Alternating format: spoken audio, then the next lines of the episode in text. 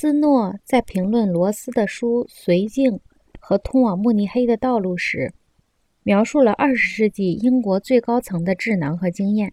他说：“这些人的智商大大高于一般的政治领袖。为什么他们竟然带来了一场浩劫？”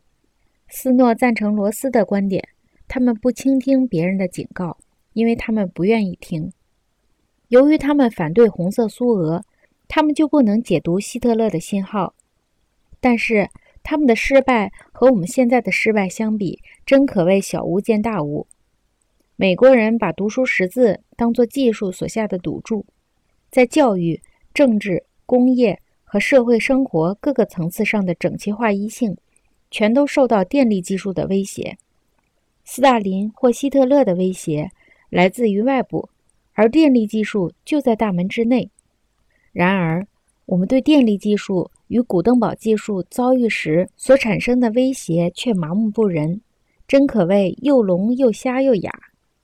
美国生活方式的形成，既要以古登堡技术为基础，又要借助这个渠道。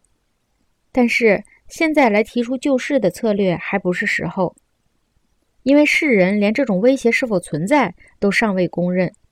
我们的处境和巴斯德的处境十分相似。他告诫医生们说：“医生的敌人是完全看不见的，而且医生对自己的敌人也一无所知。我们对所有媒介的传统反应是，如何使用媒介至关重要。这就是技术白痴的麻木态度。因为媒介的内容好比是一片滋味肥美的肉，破门而入的窃贼用它来吸引着看门狗的注意。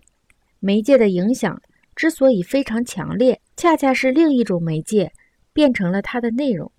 一部电影的内容是一部小说、一部剧本或一场歌剧。电影这个形式与它的节目内容没有关系。文字或印刷的内容是言语，但是读者几乎完全没有意识到印刷这个媒介形式，也没有意识到言语这个媒介。